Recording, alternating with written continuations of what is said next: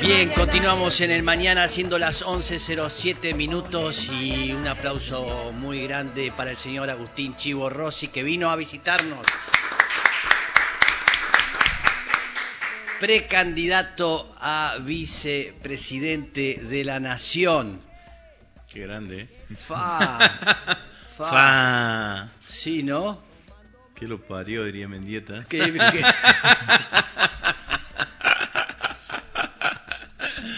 Esto lo imagínate, porque imagino que uno se imagina más que, que seas gobernador de Santa Fe a que seas vicepresidente, no sé. ¿Qué, qué te calienta más? Chao, de entrada. Mierda. ¿Ser eh, vicepresidente de la nación argentina, de todo un país, o ser gobernador de Santa Fe? Ya, fueron distintos. Bueno, lo de la vicepresidencia no era un objetivo, ¿no? La verdad que salió porque salió y así se, se conformó la fórmula de síntesis. No lo buscaste. No. Y después eh, lo, de, lo de la gobernación, sí, intenté dos veces. Una vez eh, perdí las PASO Mm. y la otra vez eh, gané las PASO y perdí las generales. Pero es algo que tenés ahí. No, no. La verdad que no tengo. No tengo obsesiones en ese sentido. Ah, mira. No, no, no es que decía, ah, quiero ser gobernador. Eh, y tampoco desististe. No, bueno, insistí dos veces, digamos, ¿no? Una Sí. vez en el 2007, que yo recién en, en el 2005 llegué yo acá a Buenos Aires como presidente del bloque de diputados Sí, y perdí las paso con Rafael Bielsa. sí. eh, Pero el tema de la insistencia, uno lo ve a Massa, ha insistido y ya se ha propuesto, es como parte de la política, ¿no es cierto? Eh, eh, volver a presentarse, volver a presentarse. Igual su segunda candidatura, la de Massa también, segunda candidatura presidencial, Mm, eh, la del 2015 anterior. En el 2015 e intentó en el 2019 y después eh, la bajó para incorporarse al frente de todos. Sí. Así que eso es así. No, no, yo creo en las, eh, creo que uno tiene que insistir, creo que, que, que siempre, que, que eso es un valor, digamos, Sí. ¿no? Pero no, pero tampoco es, un- tampoco tiene que ser una obsesión. A veces se puede dar, a veces no se puede dar, a veces yo en el caso de la gobernación de la provincia de Santa Fe, ya me quedó como lejos, digamos, Sí, ¿no? sí. En ese, en ese sentido. De hecho, eh, en estas elecciones apoyo a, a Leandro Busato, a Kiko Busato, que sé que Sí. estuvo con vos acá. Sí, Eh, maravilloso. Así que es un excelente candidato. Mm. Y, pero bueno, eh, es así. Es así. Pasa, digamos, ¿no? Pasan, pasan sí. las cosas, pasan. También hay, hay momentos, ¿no? Yo en el 2011, cuando perdí las elecciones, eh, había, le gané las pasos a Bielsa y a Perotti justamente, y después perdí las elecciones generales Mm. eh, con Bonfatti, que este resultó electo gobernador. Yo sentí que me había preparado para hacer una gobernación del carajo, digamos. Sí, ¿no? sí. Bueno, la gente pensó otra cosa. Fa. El momento también daba, 2011 era... Y estaba muy Sí. pegado a la 125. Sí. Y la 125 Ah, para, claro. para mí fue un momento difícil en la provincia de Santa Sí. Fe, eh, por todo lo que la conformación sociológica y Sí, económica de la sí. provincia de Santa Fe, digamos, ¿no? O sea que era muy, era muy difícil todavía, Sí. digamos, ¿no? Plantarse en un, en un lugar después de haber sido, no de haber votado a favor de la 125, yo fui uno de los Sí. de los mayores Sí. defensores. Era jefe de bloque. Era jefe de bloque, pero había tenido mucho protagonismo en Y- defensa de la ¿Y por qué 125. tanto el socialismo en Santa Fe? Es la única provincia, ¿no? Que, que ataca así. eh, que, que gobernó por Que gobernó, los últimos sí, años, Sí, tres años. Pero ¿por tres periodos. Sí. ¿Y cómo ves ahora la, la, cómo se- que se ha unido el socialismo en Santa Fe a Juntos por el Cambio, han armado una coalición conjunta? ¿Lo, ¿Lo veías venir o, o es algo Eh, que...? Ellos apenas eh, nosotros ganamos las elecciones en el... Santa Fe hacía tiempo que venía comportándose de tercios. ¿no? Sí, Eh, un tercio nosotros, más, más que tercio, de, tres espacios. sí, tres espacios.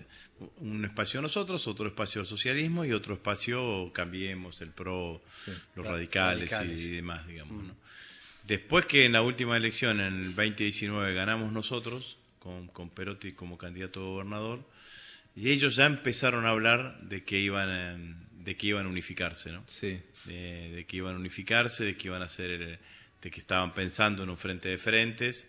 Bueno, es lo que lo denominan y bueno, juntaron toda la oposición, digamos, ¿no? en realidad es un frente que está basado en el antiperonismo, ¿no? Claro. Y, ex- y exclusivamente para eh, ganar las elecciones en la provincia de Santa Fe o para intentar ganar las elecciones en la provincia de Santa Fe. Fíjate vos que eh, en- después, para las elecciones nacionales, el socialismo va con Schiaretti Sí. y, y Juntos por el Cambio, los radicales y los, de, de- de y de los del PRO van con algunos de los candidatos de Cambiemos, Sí. digamos, ¿no? ¿Cómo van a hacer para gobernar si ganan esa elección? Porque digo, no solamente está el tema de, bueno, es Juntos por el Cambio con el socialismo, Sí. sino que además en el mismo, en, en la misma interna radical tenés acusaciones de narcotráfico, de Bueno, hay que ver también qué, pasa, digamos, después de las pasos, ¿no? Sí. Porque la realidad es que... Lozada dice que no va a apoyar a Puyaro si gana.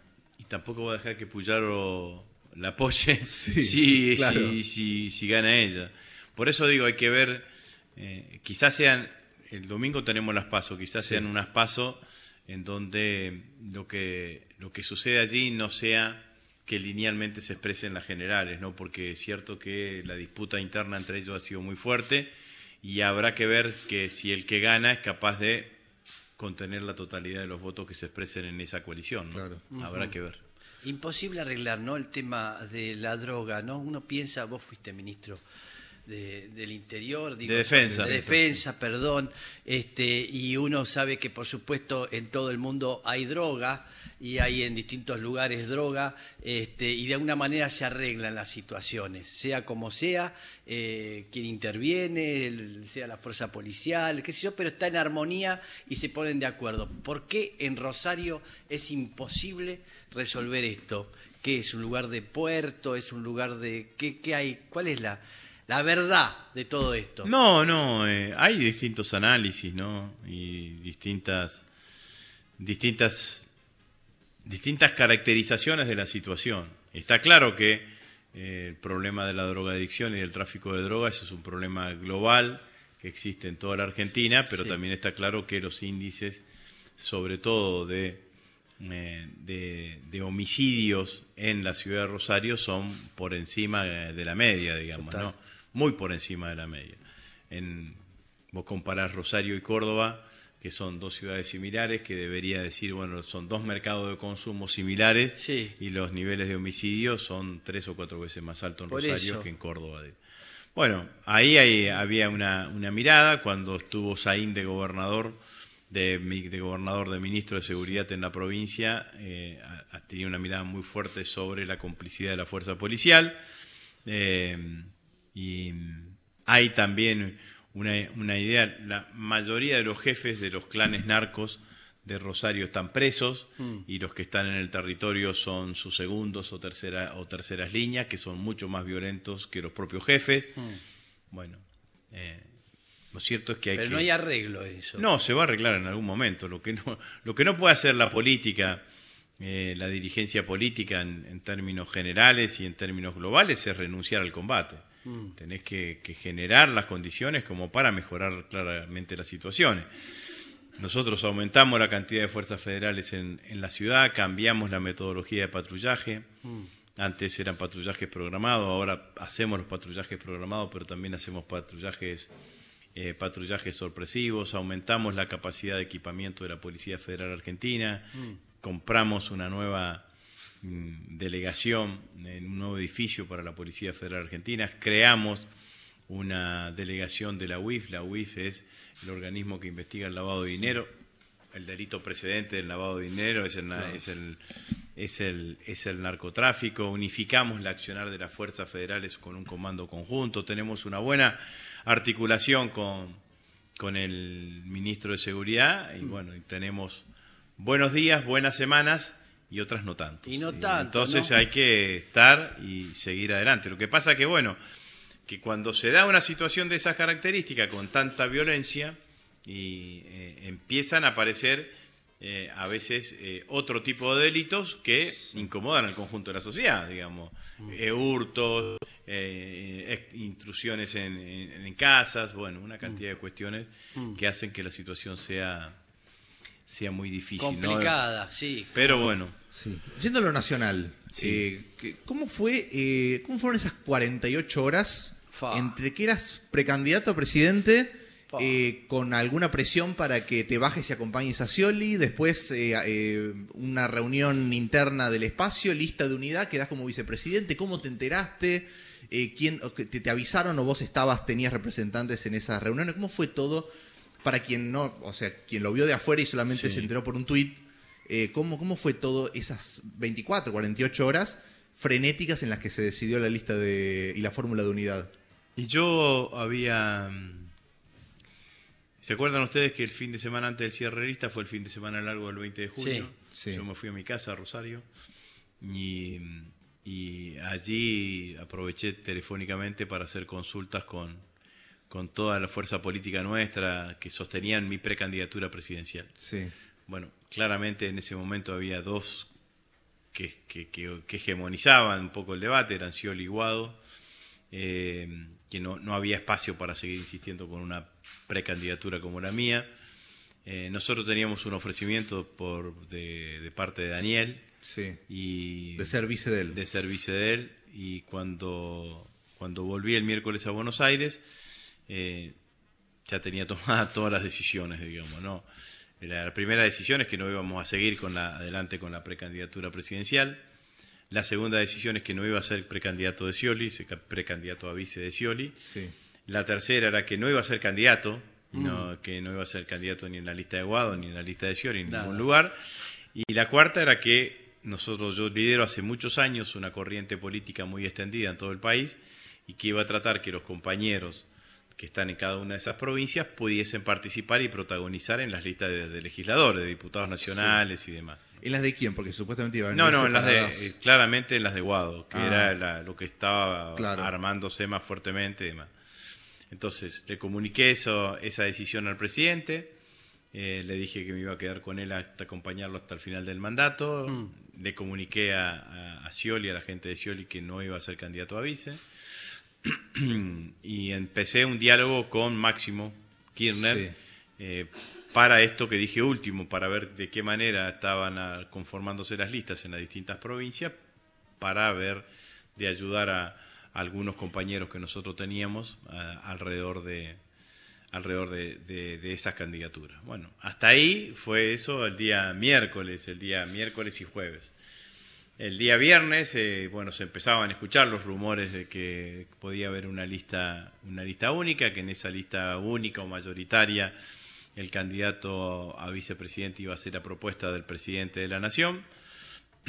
El viernes a las, 6 de a las 5 de la tarde me llamó el presidente para eh, decirme, proponerme claramente si estaba dispuesto a acompañarlo a Massa en el marco de una lista única como candidato a vicepresidente y después a las 9 de la noche se conoció la noticia. Le dijiste sí antes de que termine de hablar. No, no, no, lo dejé terminar de hablar, pero le dije sí ah, rápidamente. Ahí está, bien. Es respetuoso, me gusta. no le dije era lo que estaba esperando, era lo que, lo, esperé tanto tiempo, esas cosas no.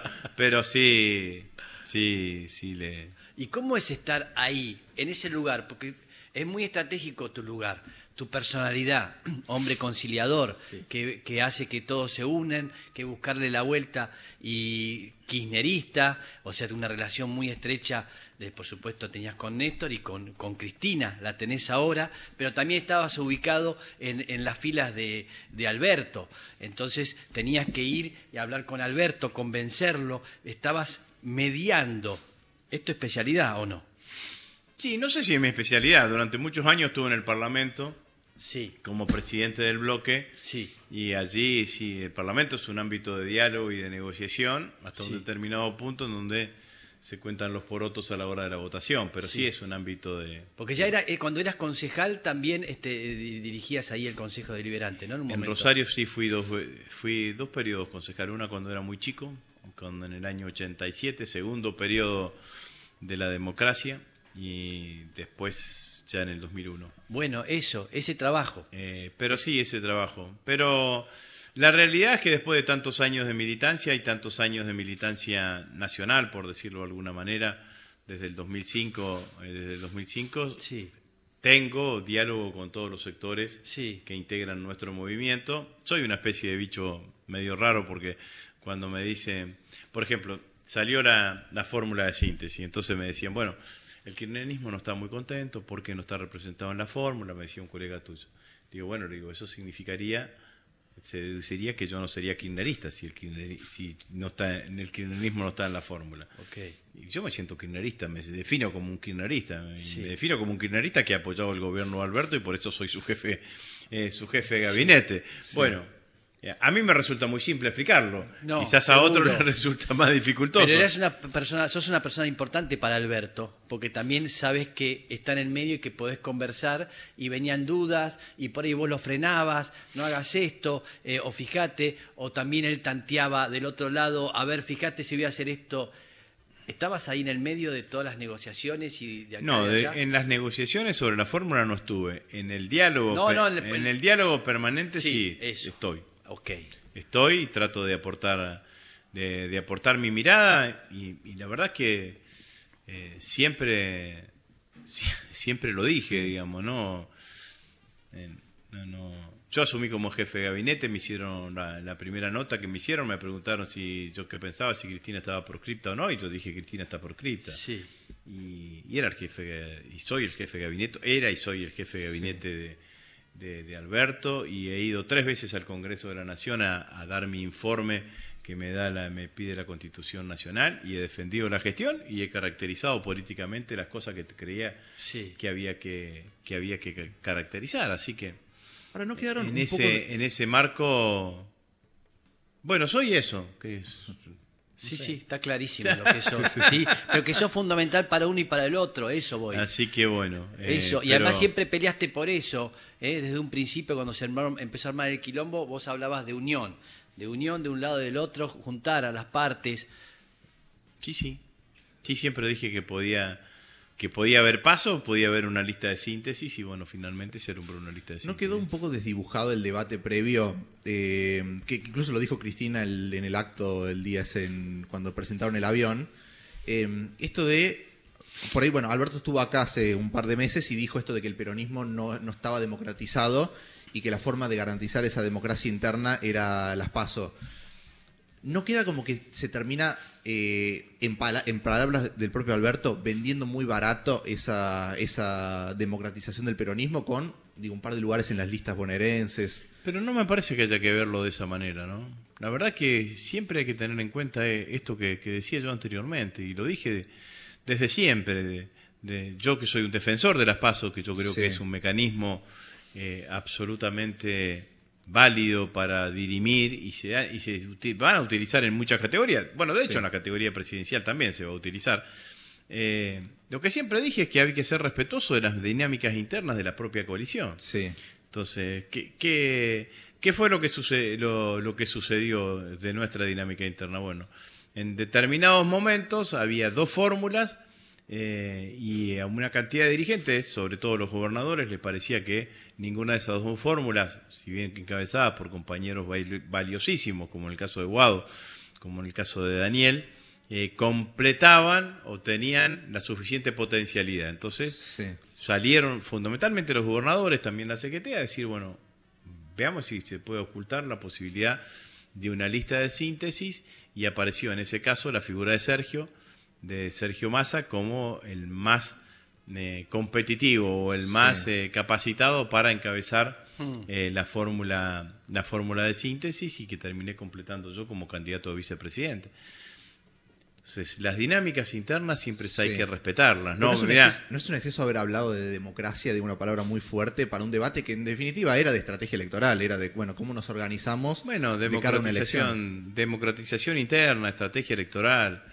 No, no, no, no, no, no le veo, no, no veo el, el exceso. Creo que eh, las pasos siguen siendo una buena herramienta y creo que las, las ta- también, eh, pues si bueno, hiciste una lista, una lista de síntesis. Bueno, hiciste una lista de síntesis, estuviste a punto de ir a paso con dos candidaturas. Sí. Eh, hay que ver cómo, cómo funciona el proceso en términos en términos generales, digamos, ¿no? Me parece que esto es eh, que esto es, eh, es así. Yo eh, reivindico que tengamos paso. Santa Fe, por ejemplo, tenemos cuatro listas de candidatos a gobernador Sí. y tres listas de y tres listas de y tres listas de cambiemos. Bueno, eh, habrá que ver en el futuro cómo sigue funcionando cómo sigue funcionando eso, pero Sí. Bueno, algo que me, me gustó mucho de Santa Fe fue esto de que sacaron una foto los cuatro precandidatos a gobernador juntos, los cuatro precandidatos de, de, bueno, del, del Frente Santa Fe, no me acuerdo cómo se llama. Eh, elegí creo que se llama, ¿no? Eh, avancemos, no sí, sé. bueno, eh, la, la réplica de Unión por Sí, la Patria eh, a nivel provincial. hicieron, sí, hicieron eso y Sí. me parece que está muy bueno. Fue porque- importante el otro día la presencia de Grabois en, en- también en el acto del gasoducto, como para decir, bueno, vamos a una interna, pero, pero sí- siempre procurando que después de la... Sí, pero me parece que no, no era necesario. Me, me parece bien que Juan haya estado, pero me parece que no era necesario ninguna demostración de esas características Sí. para mostrar que nuestra paso es una paso absolutamente amigable. Eh, no me parece, no lo veo así en el caso de Cambiemos, que no Sí, parece sí. una paso tan amigable. No, me parece que, que estuvo bueno. Yo creo que independientemente de todo, de, de- de los- de las presencias y de los discursos, el efecto de la importancia de la obra del gasoducto es tan trascendente, tan importante, y la posibilidad de tener gas eh, barato para el conjunto de los argentinos, para el gas eh, accesible como insumo de la producción para el desarrollo de la producción argentina, y la posibilidad de, de- de imaginarte un, un- un shock exportador en todo lo que significa en todo lo que significa la- el complejo hidrocarburífero en nuestro país con excedente con excedente de divisas que me parece importantísimo ¿no? la verdad que hemos dado un paso eh, magnífico estratégico y, y había mucha emoción ahí adentro no estaban los Sí. trabajadores Sí. se sentía se sentía se sentía mucho no la verdad que Maravilloso cómo, cómo todo dio vuelta, ¿no? Cómo se giró en pocos días, algo que no sabíamos que iba a pasar, y verlos todos y que se inaugure este, justamente el gasoducto. Empezás a ver y decís, uy, qué bueno, hay 2023, ¿eh? la preocupación de la gente que iba a pasar todo mal, ¿eh? uno está de capa caída, ¿qué le pasa a Alberto? Que lo ves ahí, porque lo veías un poco triste también, se lo ve un poco eh, retirándose. Es rara la situación. Es muy extraña la situación, es rara toda, desde la oposición de haber fracasado y estar peleando eh, para un lugar sin tener un contenido claro, solamente hablan de orden y hablan de cosas así. Es un momento, aparece el Milei, que mucha gente que ya no cree, sentí que se han equivocado en algo políticamente, que la gente se, se- se ha retirado y, este, y no cree en la política eh, después de tantos años donde hemos visto, gracias al kirchnerismo, eh, que se activó la militancia, empezó la gente a creer en algo y de repente pasó todo lo contrario. Bueno, no nos han tocado momentos fáciles, ¿no? No solamente para gobernar, sino para el conjunto de la sociedad argentina, ¿no? Yo creo que todavía no tenemos dimensión, ni, ni, ni, he escuchado ni he leído eh, un análisis más preciso o aproximaciones más precisas del efecto que trajo la pandemia en el conjunto de la sociedad. Sí, ni quiere hablar Yo no sé, gente, yo no sé lo que le pasa a ustedes, pero cuando yo me veo con la foto con barbijo, No, digo, terrible. por favor, Sí, sí. todo lo que vivimos durante La gente está durante- eh, niega todo ese durante- momento porque ha sufrido mucho. durante tanto tiempo. Entonces, han sido momentos muy difíciles eh, y, y a nosotros nos ha tocado gobernar en el marco de esos momentos, de, de esos momentos difíciles. Yo entiendo eh, el desánimo, entiendo el desánimo, hasta entiendo la bronca, digamos, ¿no? Si vos tenés un, un- un pibe que se levanta a las 5 de la mañana, que toma dos colectivos para ir a laburar, que termina de laburar a las 6 de la tarde, que se toma dos colectivos para volver a su casa y que cuando llega a fin de mes no le alcanza, eh, ¿cómo no va a tener bronca? ¿Cómo no va a tener decepción? Bueno, lo que, lo que, lo que así como lo entiendo, eh, también trato de, de- de explicar el porqué, digamos, de por qué sucedieron estas cosas y también de decir que eh, las cosas van a cambiar y no van a cambiar el, el año dentro de 10 años. Cambian a fin de año, el año que viene cambian notablemente, porque vos fíjate lo que nos pasó con la inflación este año. Sí. ¿Te acuerdas que el año pasado, octubre, noviembre, diciembre, veníamos con la inflación un poquito hacia la baja? Tenuemente, ahora hacia la baja. Pero veníamos con indicadores de cuatro y medio, 5, hacia la baja. Los primeros 15 días de enero de este año, los precios se viajaron a esa velocidad. Empiezan a dispararse la segunda quincena de enero. ¿Qué pasa ahí? Lo que pasa ahí es que la economía toma nota de que la sequía te va, iba a generar un faltante de 20 mil millones de dólares. Entonces dice, Le van a faltar 20 mil millones de dólares, no los tienen, van a tener que devaluar. Me anticipo la devaluación, subo, eh, me anticipo la devaluación, subo los precios. Devaluación que nunca sucedió. Total. Hace dos meses tuvimos una corrida cambiaria. Todas las corridas cambiarias que hemos tenido durante los cuatro años de gestión de Alberto han sido con overshoot, overshooting, digamos, ¿no? Suben rápidamente y bajan y, y bajan y bajan rápida y bajan rápidamente. Ahora, cuando subieron, subieron los precios y los precios claramente no bajan. No Entonces, bajaron. lo que sí es cierto que nosotros controlamos la posibilidad de no, de no ir a un escenario de evaluación brusca que hubiese sido catastrófico para el conjunto de los argentinos, pero también es cierto que nos faltan reservas. Claro. Entonces, todo, usted- vos fíjate que todas las cosas que ha hecho Sergio, desde que asumió como ministro, dólar soja 1, dólar soja 2, ahora dólar agro, el acuerdo con China, la búsqueda del acuerdo con Brasil, es ver de qué manera nosotros recomponemos reservas hasta que nos empiecen a ingresar reservas genuinas, porque los 20 mil millones de dólares no están. No están. Vos mirá para acá, no están. Mirá para el otro lado, no están. No están. Y además tenía 5 mil millones de dólares que te, te chupó el, la- el pago de la energía en el 2021 por el aumento de los precios de la energía producto del conflicto entre Rusia entre, entre Rusia entre Rusia y Ucrania. Ahora, en noviembre, diciembre y el año que viene las cosas van a cambiar notablemente. Noviembre, diciembre, porque vamos a tener una buena cosecha fina y empieza, empieza a liquidarse esa, e- esa parte. Y el año que viene no vas a tener el faltante de los 20 mil millones de dólares de la sequía y vas a tener 4 mil millones de dólares menos que te vas a ahorrar producto del el gasoducto de Néstor Kirchner. Néstor Kirchner, entonces el año que viene vas a tener una balanza comercial favorable. Con balanza comercial favorable lo que vas a hacer es poder tener una mirada precisa sobre o más intensa sobre el tipo de cambio o un mayor control sobre los movimientos del tipo de cambio, eso te va a llevar claramente a bajar la inflación y recuperar poder adquisitivo del salario. De esto es fundamentalmente lo que se trata. Entonces, eh, lo que yo le digo a todos aquellos que están enojados, decepcionados, eh, sin expectativas, eh, sin expectativas, es que va a cambiar la cosa. Mm. Y no va a cambiar dentro de 10 años, va a cambiar el año que viene. Y que es mentira lo que te dicen que si ganan las elecciones el año que viene, lamentablemente vamos a tener que hacer un ajuste brutal. Es mentira, no es necesario. Sí. No es necesario una devaluación abrupta, no es necesario más ajuste. Hmm. Lo, que es, lo que el año que viene es un año de recuperación del crecimiento económico y del poder adquisitivo de los argentinos. De esto es fundamentalmente lo que se trata, porque también reconocerle a nuestro gobierno que ha sido muy eficaz en generar puestos de trabajo. Sí. Mm. Nosotros te- empezamos con una desocupación del 10, hoy estamos con una desocupación del 6 y pico. Y generamos puestos de trabajo y seguimos generando puestos de trabajo.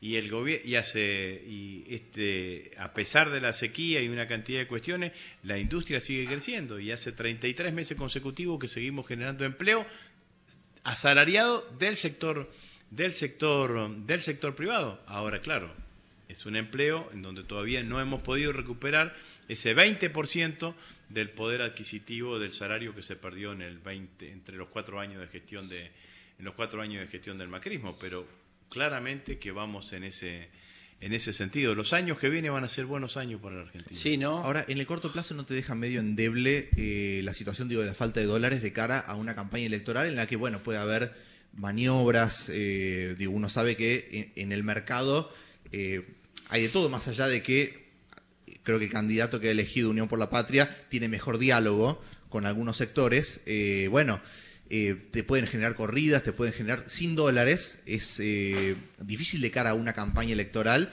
en la que también puede pasar, no sé, en las PASO a, Macri se le dio vuelta el país después de perder por 16 puntos. Ah, eh, ¿cómo, cómo se... Sí, Cómo se son, situaciones, son situaciones distintas. Digamos, el faltante de dólares no es un problema para la campaña, es un problema para la Sí. economía argentina en términos, en términos generales y todo lo que estamos haciendo para que ese problema objetivo, estructural, no generado por la, por la gestión económica, sino generado por un hecho externo, tenga el menor impacto en la vida diaria y cotidiana Sí. de los argentinos. De esto es fundamentalmente lo que se trata. Que pueden intentarlo, lo podrán intentar. Nosotros creemos que, todavía, que tenemos las herramientas como para eh, controlar eh, claramente, claramente la situación y la venimos controlando. Hay hechos, eh, hay una cantidad de empresas, por ejemplo, que ya empiezan a utilizar los yuanes para importar desde China. Sí. Digamos, ¿no? ¿Y por qué? Porque al, al pagar con yuanes, vos la importación la tenés inmediatamente, porque no me afectás el nivel de el nivel de reserva. Le hemos pedido un esfuerzo a toda la economía argentina. Las empresas que están endeudadas en dólares y tienen vencimiento, le decimos, mira, te damos el 40% al tipo de cambio oficial. El otro 60% o utilizás dólares propios o roleás. Lo mismo Claro. le, he dicho, le hemos dicho a los gobiernos a los gobiernos a los gobiernos provinciales. Intervenimos muchas veces en el mercado de bonos, que es el mercado del contado con liquid, de manera tal de que la brecha no se nos vaya tan alta entre el contado con liquid y el dólar oficial y que eso no tensione o no genere expectativas inflacionarias, expectativas de evaluación. Bueno, claramente que tenemos una cantidad de herramientas y no han podido hasta ahora generar ningún proceso de desestabilización. Yo creo que no lo van a generar, que vamos a llegar bien sobre el final del año y que, vuelvo a decir, los años que vienen van a ser años en muchas mejores condiciones como las que nos han como las que nos han tocado, ¿no? Esto es, Ay, ojalá. esto es así, digamos, ¿no? Sí. Es más, si, si no hubiésemos tenido la sequía este año, Sí. hubiese sido totalmente distinto el año el año económico para el conjunto Pero qué cosa, para ¿no? el conjunto de los argentinos. Y después tenemos otro problema.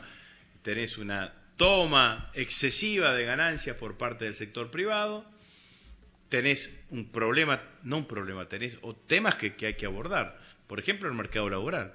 Sí. Vos tenés un mercado laboral que entre 5 y 6 argentinos cada 10 eh, están, son trabajadores registrados en relación de dependencia. Hmm. Esos argentinos que tienen, primero tienen las convenciones colectivas de trabajo, tienen las paritarias, Sí. que, que en general te permiten empatarle, eh, ganarle por poco o perder por poco con respecto a la inflación. De punta a punta, en el medio tenés eh, meses Sí, sí, en sí. donde perdés y meses en donde en donde en donde ganás. Bueno, pero de punta a punta te- e- eso lo tenés. Y tiene una cantidad de derechos conseguidos por las luchas de los trabajadores, peronismo mediante. Mm. Aguinaldo, vacaciones pagas, indemnización, licencia por despido, eh, y una licencia por enfermedad y una cantidad de cuestiones. Y después tenés el otro, entre 4 y 5 trabajadores, que son los trabajadores no registrados, que son el que está en absoluta informalidad, y tenés después los monotributistas o los autónomos. Sí. Bueno, O, La regi- o inflación. registrados con, con- con que no llegan al nivel de paritarias que llega, por ejemplo, el sector bancario. bueno, o con, con- o Sí. gremios menos potentes, digamos, ¿no? exacto. Pero fundamental, pero, pero fundamentalmente el monotributista eh, y, y ese trabajador informal es el que no tiene quien lo defienda ante la inflación, es el que más siente la. Claro. el que más siente el proceso inflacionario. Mm. Bueno, yo creo que además ahí hay que dar todo un debate, ¿no? Porque el monotributo nació como una categoría transitoria. Sí. Y la verdad es que tenés amigos que, que es 20 años, 30 años que son que son monotributistas y no tienen ninguno de los derechos de los trabajadores en relación de dependencia. Eh, y son tienen relación de dependencia con múltiples patrones, si querés, con múltiples, pero no tienen aguinaldo, no tienen vacaciones pagas. El, el monotributista se va de vacaciones y no factura, no cobra. Está enfermo, no factura, no cobra. Aguinaldo, no cobra. Bueno, hay que buscar un mecanismo, hay que idear un mecanismo como para ver de qué manera nosotros avanzamos en ese sentido. Bien, difícil, difícil, ¿no? Estar gobernando donde cada vez se ve, se ve más al poder económico a, flor de piel, acá eh, mensajes todo el tiempo dice, ¿por qué no pueden controlar los precios en las góndolas? góndolas? ¿Por qué no pueden este eso, poder decir, como decir algo tan fácil que puede llegar a ser y es imposible, ¿no? Uno está de paso administrando un país, ¿eh? pero están Bueno, no, pero hay todo un tema, digamos, ¿no? de desafío. Nosotros, la Argentina tuvo un proceso de concentración económica en la década del 90 del siglo pasado. Sí, Ahí desaparecieron cientos de miles de pequeñas y medianas empresas que lo que te permitían era dar competitividad. Y eso se dio muchísimo en el mercado de la alimentación y muchísimo en el mercado de los artículos de limpieza. Yo vivo en Rosario, me acuerdo, en la década del 90 tenías no menos de tres o cuatro marcas de detergente Sí. que eran locales, que competían contra no sé, Chinos, con- eh, no, que contra los chinos, contra las grandes, eh, Unilever, digamos, ¿no? Unilever, ¿Me sí. entendés? Entonces vos competías, eh, competían con eso y, y entonces claramente que había, bueno, todo ese pequeño y mediano empresario eh, le ha costado muchísimo sostenerse, Claro. muchos, han, muchos han terminado cerrando y ese proceso de concentración económica te hace que tres o cuatro empresas te terminen determinando una cantidad de productos que tienen influencia directa en la canasta básica. Bueno, sobre eso hay que gestionar adecuadamente, porque este es el desafío de la política. Yo siempre digo que la política, la contradicción principal de la política no es de la, de la democracia, no es oficialismo versus oposición, mm. sino que es política versus corporaciones. Mm. ¿Por qué? Porque la política piensa siempre en el interés general y las corporaciones piensan siempre en su interés sectorial. Mm. Y que el desafío de la, de la política es gestionar de tal manera que las corporaciones vayan buscando su interés sectorial sin afectar el interés general del conjunto de la sociedad o llevarlas a que tengan ese nivel de ese nivel de coincidencia. Mm. No es que las llevas plácidamente. No, no, no. Es, a lo que voy es eso. Ahí está la tensión. Ah, digo que voy, la lucha con Clarín. Ganó Clarín. ¿No es cierto? Toda esta pelea. La ley de media. Bueno, más allá del prestigio, lo que quedó, no existe más los primos Clarín, qué sé yo, no importa. Pero ganaron ellos y hay una cosa que invita a todo el, digamos, el, este, el empresario eh, poderoso, mirá, ganó Clarín, vamos atrás de eso, y los ves a todos este, con mucho poder y estar gobernando, digamos, en esa situación. Es como que cada vez lo ves más difícil. bueno, complicado. sí. Pero, pero bueno, pero el desafío de la política es ese. El desafío de la política es ese. Si, si tenés tensiones, tenés tensiones, pero vos tenés que buscar que se alineen todos detrás del objetivo de defender el interés general. El otro día con el paro de transporte. Sí. ¿Qué hizo Sergio? Dijo, bueno, no pueden ser los, los trabajadores los rehenes. Claro. Si nosotros te depositamos la plata a las empresas, Mm. para que paguen los salarios, paguen los salarios. Atienden otras demandas, las charlamos, no hay ningún mm. problema, mm. pero pagame los salarios. Claro. Y no me dejes a pata y a gamba. Y le salió mal ahí a ellos, ¿no? Digo... Le salió sin duda mal, pero también por la firmeza y la decisión que, llevó, que tuvo adelante Sergio. Bueno, eso es, eh, eh, ese, es el, ese es el tema, digamos. ¿no? Ahora, ¿se, se habrán enojado ese día que Sergio habló y que dijo las cosas que dijo? Bueno, se habrán enojado, pero bueno, de esto se trata. Se trata de gestionar detrás de un objetivo. Y el objetivo es el interés general del conjunto de la sociedad. ¿Hay una cantidad de empresas que han ganado muchísimo durante este último tiempo? Sí. ¿En los periodos de alta inflación las empresas ganan más? Sí. ¿Quién más pierde? Son los trabajadores y los de los sectores de ingresos fijos. A ellos nosotros tenemos que tratar de protegerlo. Bueno, hay que hacer todos los escenarios posibles para que hmm. genere una baja en el proceso de inflación. Sí. Gestionar mientras se hace campaña, hacer campaña mientras se gestiona, digo, son los dos. Eh, la, fórmula está compuesta por el ministro de Economía y jefe de gabinete. Eh, ¿Cómo se conjuga eso? Eh, porque Hasta ahora conjuga muy bien. No, no hay. hoy también un colega de ustedes me preguntaba y, yo le decía: no hay tradición en la Argentina en donde quien se postura por un cargo renuncia o pida licencia, ¿no? En general Macri intentó ser candidato a presidente hace tres años y medio atrás y, seguía siendo candidato a presidente de la nación, no es que pidió, que pidió licencia. Bueno, mm. me parece sin ninguna duda que... que... Bueno, Alberto te, la pidió a vos cuando eras ministro de Defensa. Bueno, era otra situación. Me parece que allí tampoco... También lo que había no era solamente una decisión de, que yo fuese candidato, sino que, que, que yo no podía ser candidato y ser ministro de Defensa, sino que yo en ese momento estaba desafiando una decisión colectiva de la dirigencia nacional del Frente de Todos que no quería que haya paso en ningún lado. Claro. Y a mí me pareció que tenía ganas que haya paso en mi provincia. Y fui y se pasó en mi provincia, digamos. Igual pagaron varios por eso, ¿Eh? porque digo, porque terminó siendo una orden general que fue. No, así los únicos que tomamos eso fue Artañil Arroyo y yo. El resto no, bueno, después muchos entraron a, cámara, pero la... No, no, no, pero los únicos que renunciamos, los dos ministros renunciamos. sí, no, pero había secretarios también. Casi eh, nadie renunció. ¿Dónde? Eh, eh, casi nadie, casi nadie renunció. ¿Cómo es? ¿Qué, te gusta vos? Salís de la política, llegás a tu casa, te gusta escuchar música, te gusta, este, ¿qué te gusta? El cine. Me gusta ver fútbol. Fútbol, sí. Me gusta cocinar cuando tengo la cabeza Mira, ¿qué haces? ¿Qué cocinas? Carnes en general. Carnes. horno, parrilla. Horno y parrilla. Cacerola también. Mira. Sí, sí, sí. Mira. ¿Y cuál es tu plato que vos decís hago este y... no, no, no, pero sí alguna a veces alguna carne, alguna carne a la mostaza. Mira. Mm, algún bife a la criolla. Mirá, bi- bife a la criolla, maravilloso. Ponés toda una tapa, Sí, ponés la, la- la milanesa ya cortada.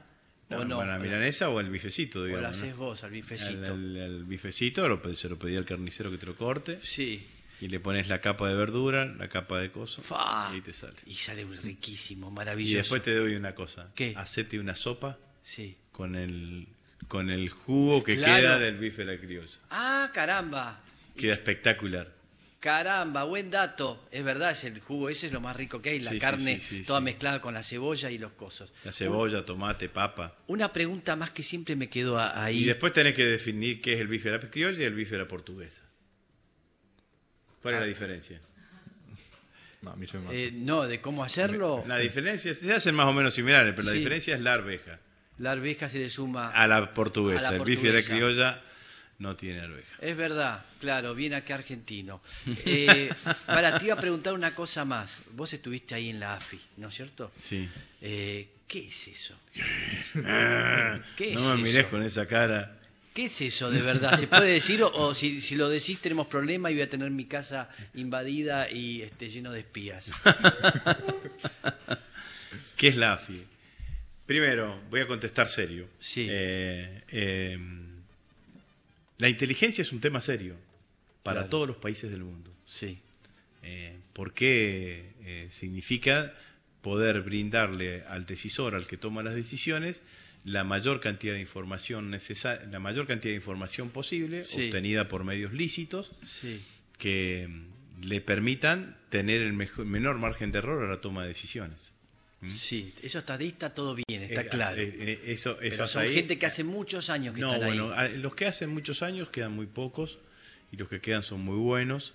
Eh, hubo toda una reformulación de la agencia que llevó adelante quien estuvo mi antecesora en el cargo, la doctora Cristina Camaño, Sí, que llevó adelante una tarea muy importante. ¿no? Y hoy eh, la Agencia Federal de Inteligencia se dedica a producir fundamentalmente Sí. inteligencia estratégica nacional sí, y brindarle esa información al presidente de la nación Mm. o a quien el presidente indique para tener la- el insumo, un insumo importante que es la información a la ¿No hora te de da tomar miedo, no te da miedo estar ahí, no te daba miedo? Te, te- te sacaron un misil. ¿Qué pasó con ese misil? Es rarísimo. Igual eso no fue la No me sacaron un misil, no es que andaba No, caminando. pero- pero se afanaron- Caminando, iba, iba por la plaza y vino alguien y se llevó. Bueno, pero te af- afanaron un misil para apretarte, Vos indudablemente. sa- sabés la. Sí, bueno, es así, digamos. Sabés lo que. eh, sabés que se encontró el misil. Ah, no sabía eso. Bueno, el misil, eh, el misil se encontró, se encontró el año pasado Mira, en La Plata, Sí. a poco, a poco, de, a poca distancia del regimiento en donde, lo- donde se había robado, en donde se había robado el misil, y, y se llevó adelante toda una investigación que la llevó adelante Ramos Padilla Sí. y concluyó que la acción que se hizo con el robo de, con el Está el vicepresidente de la nación. que te quede claro. A ver si te das cuenta, ¿sí? Te pido disculpas. No, no, no pasa Sí. nada. Con el robo, con el robo de misil era un intento de amedre- un intento de generar de aportar, de generar, no sé si no, no me acuerdo bien el término, pero sí de coayudar a generar una situación de disconformidad eh, sobre la gestión de Cristina Fernández de Kirchner. La Sí. verdad que se que se llevaron un misil que no se los que lo robaron un misil que no llevaban el lanzador, de- no llevaron el lanzador Claro, del misil, claro, o sea que estaba absolutamente Totalmente una provocación, sí. inutilizado. Abrieron el arsenal. Eh, todo el resto del- de, las armas y municiones que habían en ese arsenal no tocaron absolutamente Nada. no tocaron absolutamente nada. Cuando en realidad vos si, si- si te llevas una eh, Y vos habías una- renovado todo, habías, este, habías hecho una inversión en el ejército. No, en ese momento, en ese, en ese momento la veníamos haciendo por otro lado, pero se dio justamente en el mes de, de enero, que es un mes eh, eh, donde hay eh, donde hay una parte del personal de licencia, donde se produce la renovación de los jefes en cada una Ah, de las unidades, caramba, ahí en cada una de las unidades militares, pero pero claramente. Además, eh, bueno, todo lo demás y lo aprovecharon para hacerme bullying en las redes, pero porque, ¿qué podría haber hecho yo? Ocultar el hecho. Claro. Y Claro. a mí cuando me informaron, le dije al- a los jefes, vayan y hagan la denuncia en, la, en sede penal, inicien un sumario, un sumario, un sumario interno eh, y al mismo tiempo yo presenté al Ministerio de Defensa, estaba Graciana, Graciana Peñafor Sí. como de directora de Asuntos Jurídicos, presentamos al Ministerio de Defensa como querellante. Entonces, eh, de hecho declaré en la causa, en la causa cuando encontraron el misil, declaré, Fa, declaré en la causa que, que lleva adelante Ramos Padilla. qué difícil, ¿eh? Y bueno, pero me parece que fue, Qué difícil, me ¿no? parece Llevar que adelante. fue, que fue eso, digamos. Así que, bueno, tendrán que buscar otra cosa para hacer Bien. bullying. Las redes. Gracias, Chivo. Gracias. No, Un muchas aplauso gracias. grande para el Chivo Rossi que vino hoy a visitarnos. Muchas ¿Eh? gracias. Todo bien, así que bien. La próxima cocinamos, ¿sí? Espectacular, con todo Ahí- gusto. ahí tengo un disco acá, el divino, algo, hacemos algo al disco. Hice pollo, hago pollo al disco. Listo, con alguna eh, cerveza. Eh, con agregás- cervecita, sidra. Caramba, sí. Así que va a venir más rápido de lo que él cree acá, por supuesto, hay un interés claro. Un aplauso, gracias, gracias, muchas gracias, Chivo. Muchas gracias a ustedes. Bien, nos vamos a un long play, en una tanda y ya volvemos.